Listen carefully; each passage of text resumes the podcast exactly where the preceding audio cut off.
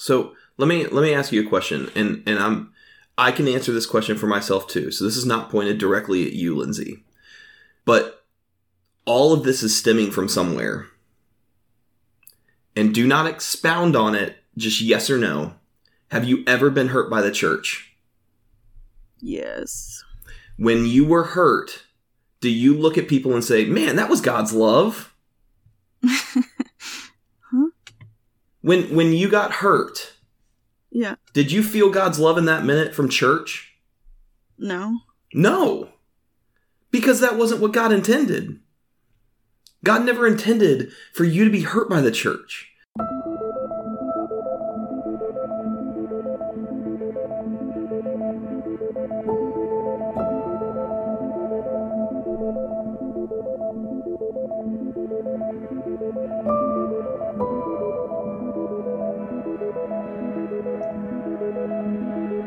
Welcome to the 42 Podcast, where we discuss life together, looking for answers to life, the universe, and well, everything else. Here are your hosts, Rob and Lindsey. All right, good morning, guys. Uh, we've got TJ and Lindsey with us. Hey guys. Hello. So we uh we finished we've had some good conversation the past two episodes and kind of had a premise we finished off the last one with that I think is a great starting point of our conversation of uh, let's give a premise of society has hit a reset, the crap has hit the fan if you will. And things are rebuilding, reprocessing. Uh, it is not the end of the world. We're just kind of resetting. And in that reset, the big question is is what would each of us in a way expect to see or do or build out of the church? Effectively, this is church according to TJ or Cat, church according to Lindsey, Cal, or church according to Rob, me, Rob, Car. Yeah, okay, Lindsey, you're giving a face. I maybe I should explain this. In 2000, I heard that you just called her a cow. That's what I heard. And Yeah, we may not ever be talking again. I know. I there's been some controversial stuff you That's guys have okay. I called about. you this a cat. I called her a, a cow, C A L. So you're a Calvinist, not a cow, C O W.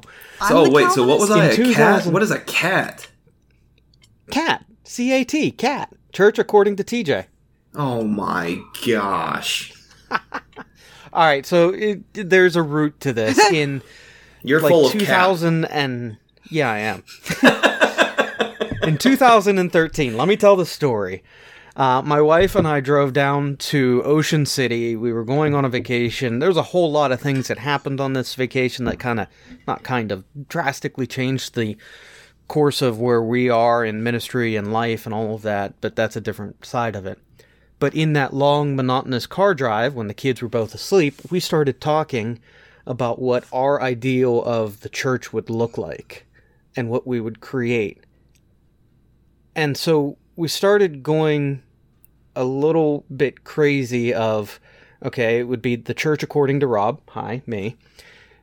The Bible according to Rob, so you'd go to the bar or you'd go to you take the car to go to the bar and then we just started naming each of the ministries of this idealistic church after drinks like the men's ministry was scotch and i forgot what our acronym for scotch was and the women's ministry was wine and the kids ministry was like Tequila. tequila and yeah oh my I, I mean it was it was a long car ride we got very creative So I, I can say this. Um, me and my sister one time, we were younger. We were going. Uh, it was our first like really long drive. Um, it was me and my sister in the car, and we were driving to Florida f- to go to Disney World. And it was our parents in the front car, me and Katie in the back, and we sang 99 bottles of beer on the wall because we were just that. I mean, what what do you do in those long rides, right? So you just start doing stuff, and so we we got through all 99 bottles. I don't know if either of you have ever done that. There is a reason why it's 99 bottles of beer on the wall because the time you are by the time you're done, you guys are singing this stupid song like you are mad drunk. Like by the time you get to 10, it is hilarious. And so um like in a long trip with your kids, just start singing 99 bottles of beer on the wall and I mean force it to go all the way to 1 and see what happens. we're, we're talking another Disney trip in another year or two as a family, so you know maybe. And I, I don't fly well, so we normally drive down to Disney. So you know maybe we do that, and I'll keep that as a little feather in the back of my hat. But the origin of the cat, the cow, and the the car are from that road trip, and just I, I get goofy like that with church ministry names. Oh. So, but our premise is is what would the church be according to our our perspective, what we value out of the church, and you know where we would like to see the church be.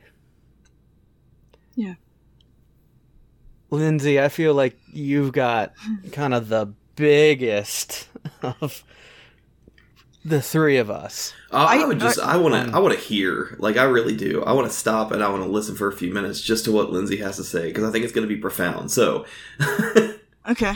And, and if I may offer even my perspective, Lindsey, I mean, you are someone who was in the church, out of the church, looking at the church. So you are a perspective that is tremendously valuable. Like this is diamond in the rough. This isn't just I want the church in my my view. It's I want to critically look at what the church is, what it has done, what it can be, what it will be. Okay. Yeah. Um. No pressure. No. yeah. so, in my imagination, in my scenario, I've started. I'm imagining this is happening to me, and this is my the first thing I'm going to do. Um, I don't know if you've ever listened to Les Stroud, but he talks about the zones of assessment in a survival situation where the first thing you take care of is yourself. So in this situation, I think the most important thing for the church to do is to take care of your own house and make sure that you um, that you have food, you have water, that everyone's safe and accounted for. But then, once that's taken care of, you move on to the next zone of assessment, which is the people around you, um, your neighbors, uh, as far away or as close as they are. You go to your neighbor's house and see if they're okay. Do they need help? Maybe you have things they don't have. So you work on building something with that neighbor. Um, literally and figuratively. You work the whole area around you, and once you have relationships with them, you tell them to go beyond their properties and do the same. You're building a community, a network. Um, ideally, all within walking, all within walking distance, like not knowing exactly what the car situation is. So either getting there by goat or on foot or whatever, walking to the people's houses around you, because that's where it's all going to be at. Um, so where does the church come from? It's the people living in your house. It's people living next to you, near you, within walking distance. People you have personally reached out to to make sure they're okay. These people are in and out of each other's houses or apartments all week long, helping each other garden or find food, build better fences and repair houses, maybe work on keeping vehicles going if cars function, watching each other's kids, everyone working together on a daily basis. They protect each other. They look out for each other. Um, in urban Who- areas, Whose, i- whose idea did you say this was? You said somebody Stroud or somebody? no, just the zones of assessment. Just like take care of yourself, and then go to the um. Then the next circle is around you. What you are speaking right now Hmm. is acts. Hmm? Like a hundred percent. Yeah. Take take care of like the the church is about community. hmm So you have, I mean, everything you spoke, you just spoke about community. Mhm. And I think one thing that we are hurting in our culture right now is that we are not concerned with our community. We are concerned with a building. Yeah. And so the the second we walk out of our home and we go to our neighbors and say, "What what do you need right now? Like, Mhm. how can I be praying for you?" Um, Mhm. even if they're not Christians, Like most people are not going to say, "I don't, I don't do that prayer thing." I don't. Yeah. Most people are going to say, "Well, um, maybe I don't believe in your God, but like, here's something that if your God is real, then you can be But that's the for." thing. You're on their porch saying, "Hey, do you need help? Do you Yes. need help? Yes, I need help. Timmy fell in the well. Okay, let's go get Timmy out of the well." Yeah. You know, um, like okay, that's Lassie, you're, you're not okay. knocking on their door saying, "Hey, do you believe in Jesus Christ?" Nope. You're you're you're presenting with, "Hey, guess what? I've got extra vegetables from the garden." You're you're connecting with meeting people's physical needs and being practical and being a friend. I think you hit something on the head though, because uh, I don't I don't know about y'all's culture, but I will talk about Baptist culture.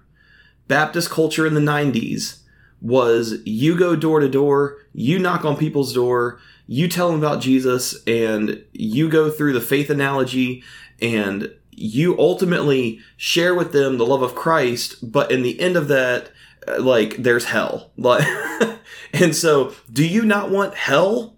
then this is how to get out of hell.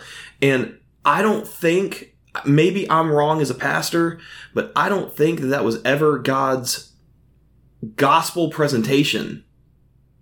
His gospel presentation was all about love and the blood of Jesus and relationship. That's why when he died on the cross and he said it is finished, the veil was torn from the top to the bottom. Like it was not even something that man could do. And when you look into that idea and principle of that curtain, I mean, we're talking, what was it, like 55 feet high or something like that? And like thousands of, and like thousands of pounds of fabric. No man could have ripped that. And God said, you know what? This relationship that I've had with specific people, I'm tearing that open and it is open for everyone. Um, and when that happens, when that happened, God showed his love and not condemnation. And I think we as a Christian society have gone around too long and said, you're wrong, you're wrong, you're wrong, you're going to hell. When Jesus, and I've heard this analogy so much over the past like weekend, that Jesus, when he passed through Samaria and he stopped at the woman at the well, right in the beginning, did he say, You're wrong for what you're doing? Mm. Absolutely not. He met her where she was. Um, it said, um, somebody spoke this to me last night and, and said that it was by, um, in scripture, it says she, Jesus had to go through Samaria. So we hear that had to, and and like most versions of scripture says had to go through Samaria or something very similar to that. The Greek does not say had to; it says he had an appointment to go Wow. through Samaria. he That's had an appointment. So what if we have an appointment to knock on our neighbor's door? Yeah. just to say, I'm here for you. Mhm. I'm here for you and you need it. What do you need? That's community. And I think that's what you're, you're talking about. Right. Extravagant community, extravagant love, and sacrifice for each other. All right. Um. Okay. I, real quick, uh, quick aside. I may have the timeline off, but if I remember correctly, Jesus going to Samaria is him going from the Judaic peoples to um. No, yeah, he's going to Samaria. Sorry, I, I did mix that Well, up. no, no, no. He was, But he's passing, going out to the Gentile people. he was passing through Samaria to go, and I don't remember offhand right now where he was going, but normally the Jews went around Samaria and he right, said, and I think this is when he's going to the Gentiles out towards Decapolis Okay. and a few other places because it's that happens. If I have my timeline correct, that happens between the feeding of the the thousands. There's the first feeding that happens in um, in Israel. There's the second feeding that happens around the Decapolis, and you know they, they're to two different people groups. They're to the Jewish and then they're to the Gentile people. okay. I, I think. But in, in all random. seriousness, that like that even is has nothing to do with the the the story really at all. The whole point is that I- he was going from A argue- to B. I would argue that with you because it's showing where the gospel is going. The gospel is first for the Judaic people, and then it's going out to everyone else. It's it's the zones of assessment, if you will. God's people, and now it's going to the neighboring people. It's Yeah. uh, and that journey goes through Samaria. That journey goes out to the Gentiles. I mean, that, and that's what Paul emphasizes further going into Acts, and kind of winding back into Lindsey's stuff a little bit further. But one of the first big acts of the church was service. Act six, you know, they're arguing over the widows and orphans aren't being fed. We need to do this. And this is before we start getting into arguments of uh, basic theology, like, hey, do we need to have Gentiles circumcised or not? You know, th- that first focus was people. But, and, and I, I'm saying all of this to only affirm that that is the focus. That is, you know, you need to be there with people, the community, like TJ's saying, the the assessment of the needs of the people, like Lindsey said. And I'm gonna shut up and get out of the way because you two were going in a good direction. I'm just geeking out on I think it's Well, good I- to geek. Yeah. Uh, but anyway. so, what does doing church look like aside from the day to day being in and out of each other's houses and helping each other and being a community? Primarily, it's about a meal. People gather, bringing what they have to share, and church happens around the kitchen table. At some point before, during, or after the meal, communion takes place. It's not funereal. It's not glum. It's not a cracker and a thimbleful of wine. If there is enough food to be had, they take a loaf, loaf of bread and take off pieces of it, and everyone has cups, and if there's wine, they drink wine, but if not, whatever. And they remember Jesus and his body broken. But the reason it's not funereal, if that's even a word, is because the very act of the that very act is what transformed all of us separate people into one body. We are all one, individual but coming from the same loaf, so to speak. We are celebrating who Jesus is and what he created, a community. During the meal and after, um, is going, during the meal and after, church is going to happen organically. Stories will be shared. This is where people's talents and giftings will shine. People will teach, preach, whatever. This is where it happens. So that's basically it, I think. I think that sums it up. Can playing off of what Lindsey said, can I ask a question that is uh, not controversial, but will kind of lead to stepping or, dipping our toes in elements of heresy? But what does TJ's laughing at me? What does communion truly look like? Does it look like the Eucharist practices we have within church of I grew up Episcopalian, so that was wine every Sunday and uh, bread. Does it look like that, or does it look like kind of that meal that Lindsey was portraying? Does Okay, it look like so something different? it's Like I said, dipping our toe in heresy a little bit. no, I don't think you're dipping your toe into heresy at all. I think it's just discussions that we really need to have because once again, I think the church has created something manly and man-made, and Religious. and thank you. There we go. Okay, I was religious. It's a religious act. So we are taking the relationship out of it again, and we are doing religion. And I don't think God put stipulations on you have to have this, you have to have this. Um, I would say, Lindsey, I would I would disagree with the part that you said that it's about like a, a meal. Um, I I agree that we could probably have church around the table and around a meal. Um, I don't think when we, however you want to call it, the Lord's Supper or when we're remembering the blood of Jesus, um, I think that needs to be separate from our meal. And I'm not saying it has to be that little cracker and that little thimbleful of wine. I think it could be a piece of steak and a Coke. Like as long as we're doing we're doing it in the act of remembering God's broken body, God's blood. Um, yeah, I don't, I don't know. So I, I have used this as an example, but I, I know a youth director who has taught communion as, uh, not as, but with a Big Mac and a Coke.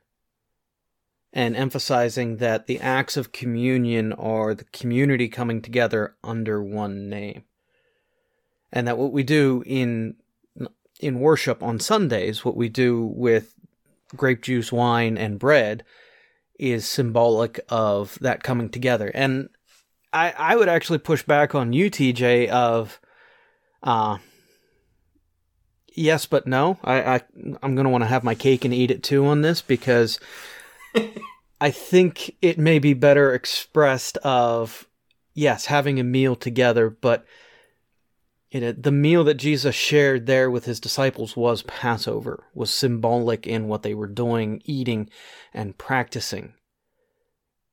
But he took this moment to kind of take it in a different route, to take basic elements that everyone would have every day. So that's what I meant. So that when you sit down and you have these elements, consciously, unconsciously, there is a, a remembering of this is the bread that is the body of Christ. This is the blood that is shed for us. So you actually um, think it ha- like it physically has to be bread and wine or grape juice or whatever. No, I, I use that because that's the examples I'm familiar and comfortable with because again, tradition, not theological necessity.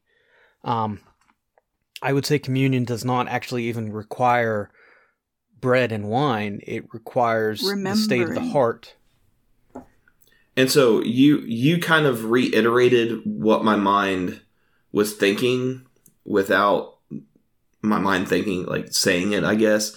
But I don't like I he did it was the last supper, right? So like they sat around a table, they had a meal, but then they took time out of that to do a separate thing. And that's what I'm saying too. Yeah. That's what I'm saying too. Yeah. Okay.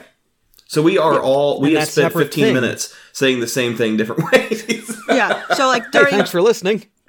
Yeah, during during the meal everybody hushes, you know, and hey, we're you know, and does there's words and there's sharing of this thing, bread, probably bread, but whatever. Um sort of an illustration of us all being one and also separate and remembering Jesus.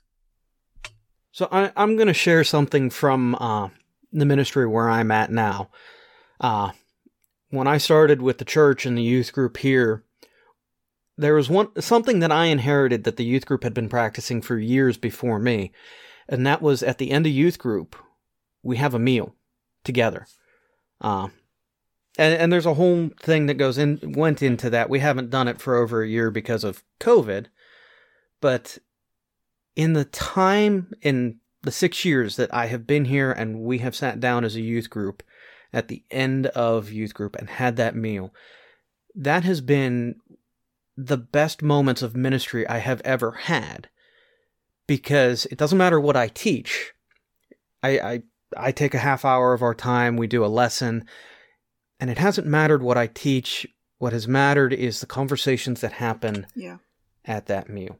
Those have been more impactful, more beneficial, and more powerful in my students' lives than anything I've said in my teachings because we'll sit down, we talk about it. Um, we've shared our interactions, our thoughts, our wrestlings, and all in that community, all in that growth, which is why I will emphasize and die on that hill of communion has to be, should be more than just bread and wine. Yeah, it's just a part of it.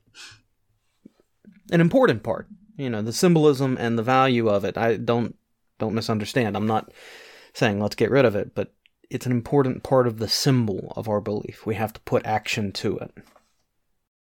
Yeah, it's kind of like um trying to get you it's a symbolic act that I think is supposed to get you back on track if you're not on track we want we have our own lives we've got our own stuff and communion, I think, pulls us together. What? Oh, you. I, so I rarely. I. Uh, I don't like saying this to people, Uh-oh. and I've I, I swore I was n- I was really gonna try never to this say what I'm about to show, say. TJ. Lindsey, I believe you're wrong. Really? Um, I do not think that the Lord's Supper is supposed to be utilized to get people back on No, track. just to remember. I mean, remembering. I mean, in your memory. you said back on yeah, track. in your memory, like like we're all doing our own thing and we're all sort of wandering off and going on different tracks and and we have different things we're doing, different So you're talking you're talking about somebody's Yeah, focus, focus. not their spiritual Yeah. well-being and walk Right, with focus. Christ. Because okay, everybody because in. when we talk about getting people back on track, I'm thinking, okay, somebody's gone away No, from no. the Lord and they're going to use the Lord's Supper to get No, them back on track and no. uh uh absolutely It's just like a check. It's like playing basketball and like making sure your feet are right before you shoot the hoop, you know? So, so saying it would be fair to say that this is a central act of worship to everyone gather around from every walk of Christianity to say, are we all following Christ? Like the baseline, not, you know, oh no, you're out of Christianity, but this is the central point we all come together of Christ's sacrifice and the symbolism of communion. Is that maybe a fair way to phrase that, or have I gone off? I mean, and, and yeah, and just remembering the sacrifice that he did for us. If you aren't a Christian, that sacrifice doesn't matter to you. Um, I lost my train of thought, so it doesn't matter. But All right, Lindsey, you're it was it was obviously going to be really good. you look like you're pondering, Lindsey. What's up? Well, I I think you're right in a sense, Rob. But I don't think it's something that anybody should be excluded from. I think they should be brought in um, because it's if it's if it's part of a meal, like I'm envisioning, like like I think the New Testament sort of shows that it's a part of this bigger thing. Um, so yeah, I don't think I, I I it is important for you when you take communion and for believers when they take communion, but I don't think it's wrong or bad for people to participate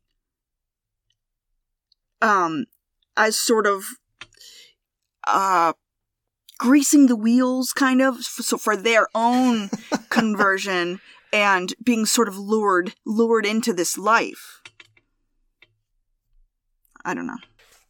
Can, can we address the fact that you said lured into? Can we just start there and and go? Um, are, are we driving around in a white van with free candy on well, the side? honestly, that's sometimes how it feels. Like I like the Jesus part, but then you're like, guess what? You're gonna burn if you don't believe in it. So it is kind of, to me, it is sort Well, of like we have really good news and really, really, really, really bad news. So, uh, which Well, is why I'm TJ did address. he he addressed at the beginning the turn or burn style of evangelism of the '90s, which uh, I'm with TJ. That does not work. We but it's, it's yes, it's not know, even the style Jesus though. or burn is there, it's but the theology. It's the whole idea. That's it's Yeah. you can't get away from it. I mean, that's why I think this part, this community part has and I guess if there is if there if you have a connection with God, that connection in that community has to be so awesome to sort of eclipse the fact that the alternative is hell. the alternative is eternal damnation. Like I think there are better sales pitches for Christianity than turn or burn. That's my summary. Yeah, Oh, a hundred percent. and better sales pitches than free candy. yeah. But uh, TJ, you look like you were pondering and thinking and ready to jump in with. I'm I'm I'm looking because like I, I can't Uh-oh. remember the exact wording that you said, Lindsey. Um my my brain's a little like off, but um, I think the the scripture does give explicit instructions of when you are not able to take communion. And when you are out of fellowship with the Lord, I don't think so. I don't think so. Because in Corinthians, it's you- it's you uh, Paul's like, hey, by the way, drunk people shouldn't be participating in communion. People that are actually drunk shouldn't be participating in communion. yeah, How do we know those people were even saved? We don't know. that's what I'm saying. So know? like, yes, and so that's what I'm saying. He he But they gives were still allowed to- Participate. They were Um, they were allowed to participate. Which right, right, means all right. which I'm going to referee this here for a second. Hang on, because I think, I think where we've gone with this is we've created two aspects of communion: one that is the ritualistic, and one that is the communion, the people coming together in a shared community. And I think there is that it's correct in the the s- the sacred aspect that is the remembrance specifically. There's a degree of being an outsider, while as while the community coming together, there has to be a, an openness to it. Yes. Okay, I did finally find the scripture. Can I just say that, and I'll I, I'll drop it. so, 1 Corinthians eleven twenty seven. Whoever therefore eats the bread or drinks the cup in an unworthy manner will be guilty concerning What the body and mean? blood of the Lord. What does unworthy mean? Does that mean like. what does unworthy mean to you? because before that isn't it talking about people not having enough and people having people being gluttonous when they're there and not considering other people or is it talking about being saved or unsaved because i think it's talking about uh if you're you need you're con- if you're not considering the body by hoarding eating all this food while while your brother has nothing isn't getting enough that's unworthy that's e- that's eating unworthily because you're not considering the body of Christ because your brother that's not getting enough he's he he's what makes us one body So I hear you. I'll go on. 28. Let a person examine himself then, and so eat of the bread and drink of the cup. For anyone who eats and drinks without the discerning body? the body eats What and drinks judgment on himself. Okay. Paul goes on to define the body in the next chapter in 1 Corinthians 12. So, and I agree, but even going on to 30 right after that, that is why many of you are weak and ill, and some I have stand by my. I stand on my position I think it's the same thing I So they, so they took the Lord's Supper in an unworthy manner, and they died. Like, so I'm not, I'm not here to judge and say what what is unworthy. Um, I think that is a, a whole nother topic for another podcast if you guys ever wanted to do that. Um, because that is a huge question. Um, I'm just stating I from my perspective, um, it seems to me that there are instructions given to what what we call the ritual act of communion and why God takes it so seriously. Um, I don't know what unworthy. I'm not debating what unworthy is there, um, but obviously He takes unworthiness serious enough that if we don't discern it in our own life prior to taking it, that's why some people are ill, sick, because they're breaking dead. covenant yo Yeah. so back to covenant and and um and community. Oh. I thought we got away from covenant. well, we can't get away In from this covenant. conversation. That's, that's, the whole thing. Lindsey and I duked that out a while ago. Covenant is still a very important part of what we do and our understanding of worship. But the covenant of old is different from the covenant we live under now.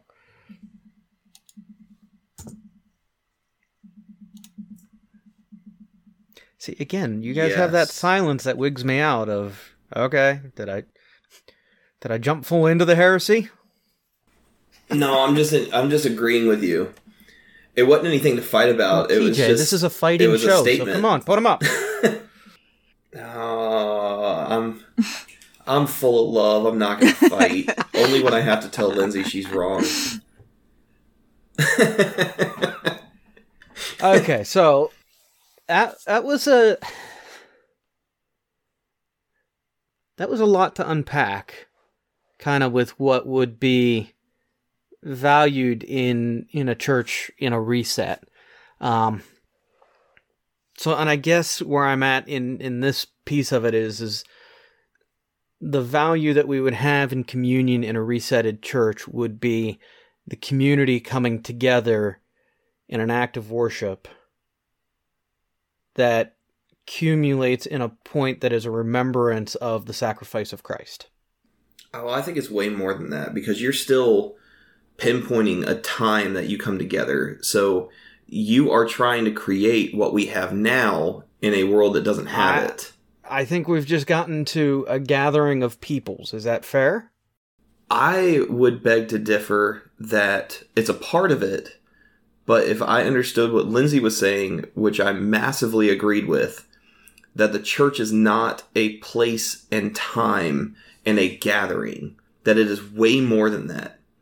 It is a community where neighbors come together, they help each other, they fix each other's things, they pay to, if if somebody needs medical bills paid, they help pay those medical bills like um, they are they are coming in, in, together as a community and as a church.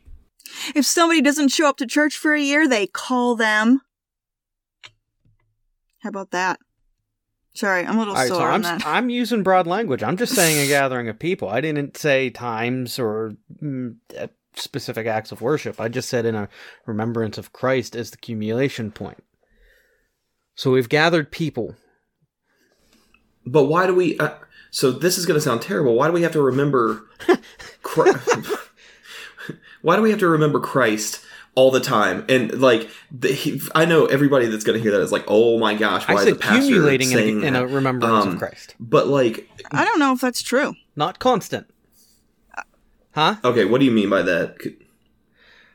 I mean that the, What the do you mean by pinnacle that? of of the gathering of people is because we are under the banner of Christ. That's the pyramid, if you will. In, in But they're still gathering. What if? What if I just go over to my neighbor's house and ask him, "What do you need today?"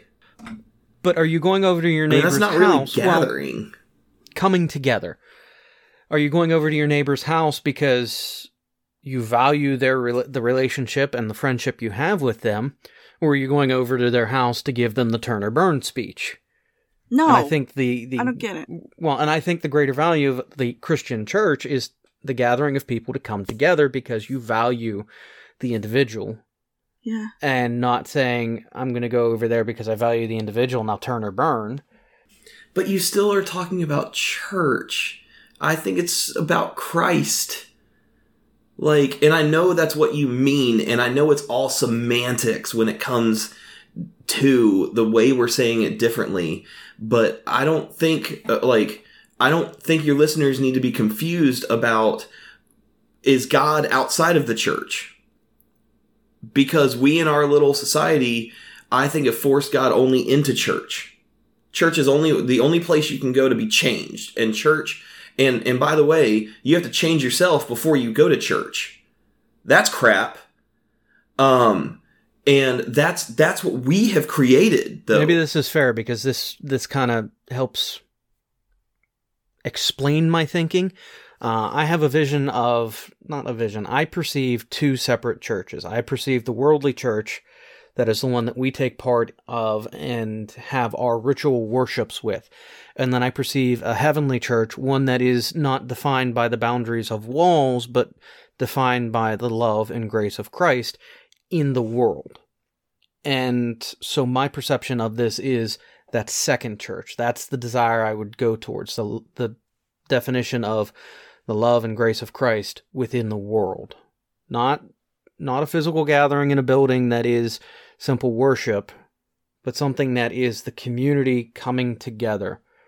The the the, binding of people to people in love and grace towards one another for the expansion not of not the expansion of the kingdom in a militaristic sense, but the expansion of grace.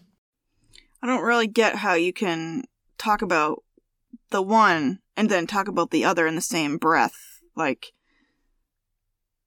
I mean, if Because I I don't think there's I, I put a division between the two because I see one as our best attempts to be the church that is Christ in the world. Well, and- Christ does say, "Be the church." So, like, in all aspects, we have created the the place. But even even in Jesus' time, there was a place to go to. There was the temple that they went and they worshipped at. And so we can't discount the gathering of believers. And I think there is a huge part and place in that. But we also need to remember that when we say the word church, we need to get to a place as Christians where we believe when we say the church, it's not just about a building, it's I- about an aspect of so much more. give some pushback not pushback that's not the right way to phrase it but even then in new testament in the early gatherings there was the the aspects of gathering at the temple for worship but there was a second element that was going on all the time and In that was the gathering Yep. of people in homes the Around communities that built up and and it's Yeah. Right, and and that's why I'm saying, And that's what I'm saying. That's why I kind of have that division in my head because it's that gathering of people coming together in homes, that gathering of community, and yeah, the temple, the church building was a part of it, but the reflections came in the gatherings of people throughout the week, not in a defined moment of worship, but throughout the week. The church was I don't like the division. What if there wasn't a division? I I mean, think about I, Think I'm about going that. with there Thi- is a I mean- division because we're we're broken and flawed. Okay, that's the perspective I have. There is a division. The goal is to be the church that is in the world. We fail sometimes because we create the church that is in the building. I don't get that. No, because look at look at I yeah, would agree with in that. the Old Testament. Um, it don't agree with talks it talks about this broken woman who sort of represents Israel and slash the church. God sees her; she is broken. She's this broken person, like Eze- Ezekiel sixteen, Book of Hosea. You know, um, no Hosea, Isaiah, um, fifty four or something. He sees this he talks to this woman to this person that sort of embodies israel slash the church um you're this awful person. You you're slumming and you're a you're a you're a whore. But he still calls her um his bride and and has things for her. So it's not like he has these two people this ideal israel and this whore it's not like that. It's there's one person and he's drawing he's calling her he's he's seeing something in her that isn't as though it was, which is what in the New Testament that's what Paul says. He calls us saints even though he's writing to the Corinthians who had some major problems. He still calls them saints. Right. saints. Right, and and the perspective I'm looking at is from that. Okay, I am. I am the whore of Israel, and I'm looking at where I'm trying to go, and I'm saying, okay, I, I'm broken. I'm part of this break. I want to be where Christ has me, and that's why I have that division in my head. But it's you it's but, me first recognizing the brokenness, because only in that brokenness then do I see grace, and only in that grace do we move here. That's But I don't- how my head works. That's fine, except there's no like like other church. There's only one church. hmm you know, and you are the church. You are the church. At your church, you're the church. That's you and your community. And as far as you're concerned, I think that's all you care about is you being the church and sort of being what God- Christ wants you to be in every way possible. And if, and if, I guess that's the end of my thought.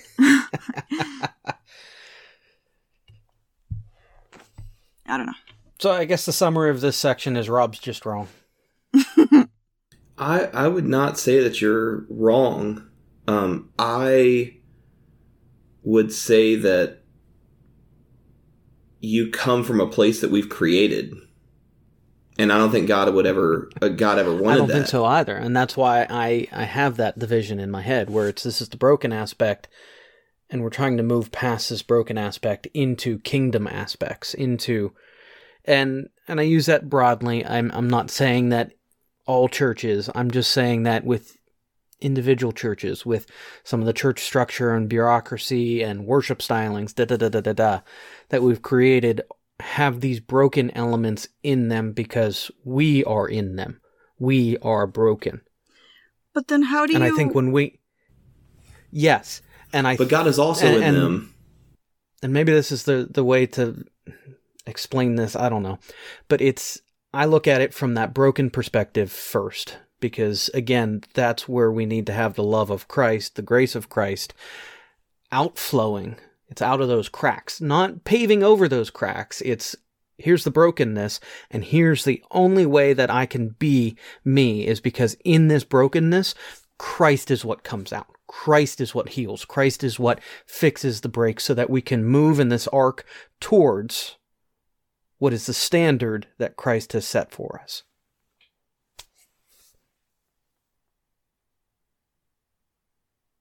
Silence again. I'm processing.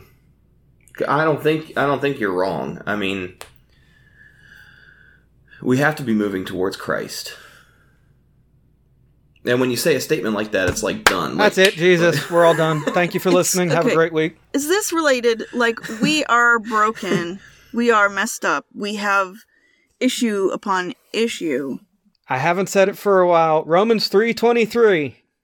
But um I think part of what we're supposed to or what what the Bible seems to sort of imply is you are not but walk as though you were. You know, um he we are he, God has already given us everything pertaining to life and godliness. Even though we don't feel that if how how can we as broken people walk in that? You know i think isn't that what faith is? And how do we do that not just individually but as a church? I mean, we have gotten so far for the most for the for the most part for the most part from what the early church really was. Um, I I think God wants us to get back to that. I do think some churches do it better than others, mega church or not, because some mega churches do small groups really well. You want to see a church that does small groups like, I mean, spot on. Look up Spotswood. I don't know if it's Spotswood Church or Spotswood Baptist. It's one or the other. In, um, I, I want to say it's Northern Virginia. Um, they live by the motto we are not a church with life groups. We are a church of life groups. Didn't you say that was your they church don't motto? back down from that. They want and if cool. it is now. Um, so they want people to be propelled, and I, I would say pushed into a group because they know where a group is. is. That is where community is. Where community is, that's where growth is. Where growth is, that's where the gospel's at. And where the gospel is, that's where people are hearing about it.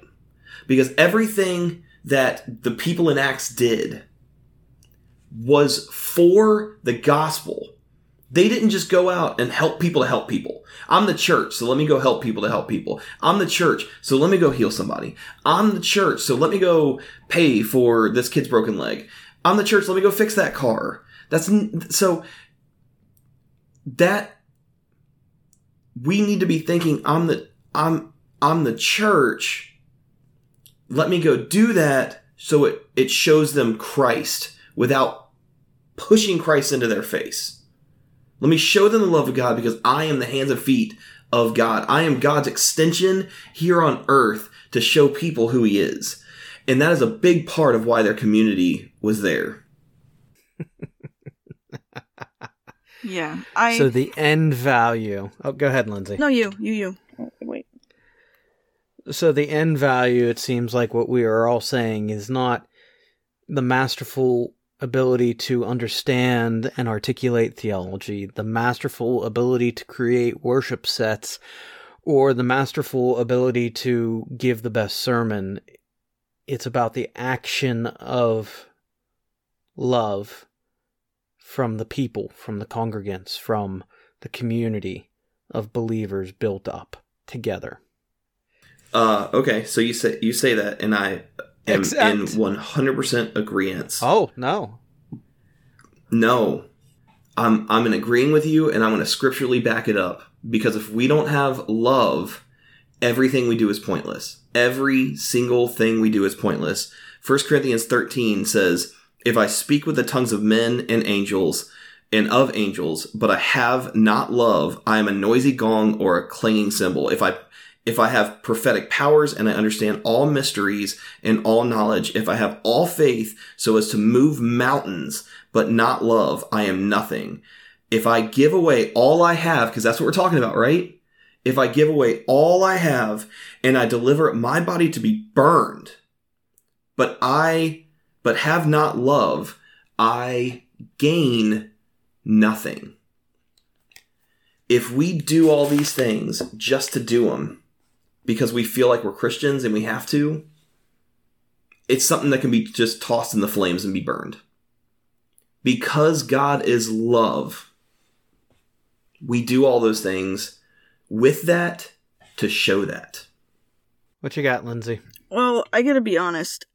I have considered the fact that that love in community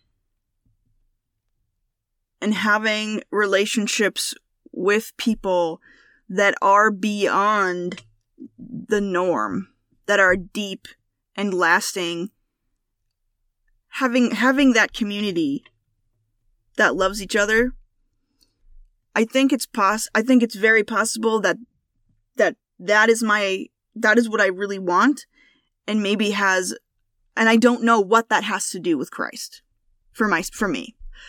Um I have met people that they if Jesus is like those people, I, I then I like Jesus. Um but like when we get down to that part of is everything sort of reflecting Jesus? It's like I'm not really sure exactly what that means apart from the human expression of it. Um So let me let me ask you a question, and and I'm I can answer this question for myself too. So this is not pointed directly at you, Lindsey, but all of this is stemming from somewhere. And do not expound on it, just yes or no. Have you ever been hurt by the church? yes. When you were hurt, do you look at people and say, "Man, that was God's love"? When when you got hurt, Yeah. did you feel God's love in that minute from church? No. No. Because that wasn't what God intended. God never intended for you to be hurt by the church. But people in the church are so stupid and broken that they just do stuff from themselves. Whoever or whatever hurt you was not of God. I'm going to proclaim that over your life right now. It was not of God. And I'm learning I've got to surround myself with people that are just pouring God into me. I've had so much negativity in my life that like I'm to the point where I'm like, God, I, I gotta get I gotta get it out. I need more of you. And people are showing me what true love is. And I'm gonna tell you, Lindsey, it's incredible. And I think that's probably the fairest point to kind of start winding this conversation down with. That the problems that we have with the church are not because of the love of Christ, they're because too often the ritual, the ability to judge one person based on their sins to justify to make myself feel better, to whatever it may be, puts us in a state that creates Mm. more division than it creates community, than it creates a community of people who love. And and don't get me wrong, we, we do need to be able to say, look, these things are sins because they give the boundaries of the game we're playing. But at the center of this, and I use game because I, I use that with my teens all the time, but but the center of this is Christ love that cumulates in a sacrifice on a cross to free us from those those breaks. And you want a good way to end a podcast, wrap it back around to the first story that we talked about with the woman at the well. because he did not go in condemning that lady. He went in with an appointment to show love to her. That was it. Now, he was able because he's God to be like, yeah, the man you're living with right now, he's not your husband. Like, go get that checked. Like, but but he's a, he had a way of doing it, not in a judgmental attitude, because he was God. Like, There's a seminary student at our church. She's also a professor at the college, and she just did a sermon about a month or two ago and used the example of the woman at the well. And it's you, you have this woman who in those times to not have a husband was to pretty much be a prostitute or dead. And that's if you didn't have kids. So you have this woman who's trying to go through life to make it work, and it's just failure after failure after failure. It's all of that negative, and the first thing that she encounters with Jesus is love. Unconditional, unrestrained, mm, love that doesn't say, you have to do these things to make it. You are loved. amen. So, yeah, okay. that uh that was a very interesting weaving conversation through not elements of worship, but what the church should be at its core. Yeah, Lindsey, you got any other thoughts? You you seem pensive over there. Mm, no, my kids are coming upstairs now, so I'm not really sure.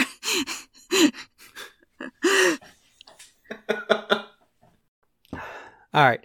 So I think down the road we'll have to come back, have some more discussions with these things. But Lindsey, you and I are going to go in a, a different direction for the next podcast or 10. Maybe Uh, 10 I- I would like- episodes. I, I would like it to be known here and now. I did not pick this. I picked Lindsey picked our next topic. Uh, and, and you texted it to me, and I said you you you've gone into the danger zone now because there's a lot we can say about this too. Uh, but this episode is coming out on May 3rd. So, for all of our listeners, thank you for listening. Uh, and may the 4th be with you. That's not a hint at all. Cough. TJ, thank you for jumping on with us. Thank you for being a part of these conversations. Yeah, definitely. Thank you for having me. Oh, I you have been a tremendous addition in these conversations. You really have, and if you're open to it, as we jump back into some of these things down the line, I, I'd love to get you back on a couple more times. Uh, you know, schedule depending, and we can figure all of that out later as we're bouncing around. So, you you have been an incredible first guest for us, and I've really appreciated having you in on the conversations as well. So, thank you. Awesome. Thank you. And thank you to all of our listeners. Thank you for participating. Thank you for emailing, interacting, hitting that like button on social media, giving rates and reviews on uh, your listening platform of choice. Please keep sharing this. Please keep connecting with us because you are a big part of why we're doing this. And we want to explore this life together with you and continue to build community. So thank you guys. All right. Lindsey, TJ, thank you. Have a good one. Hey, you too.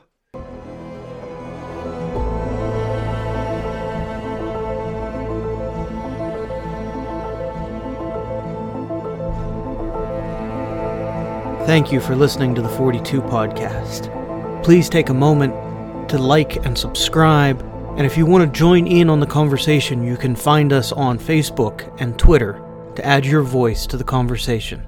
Thank you.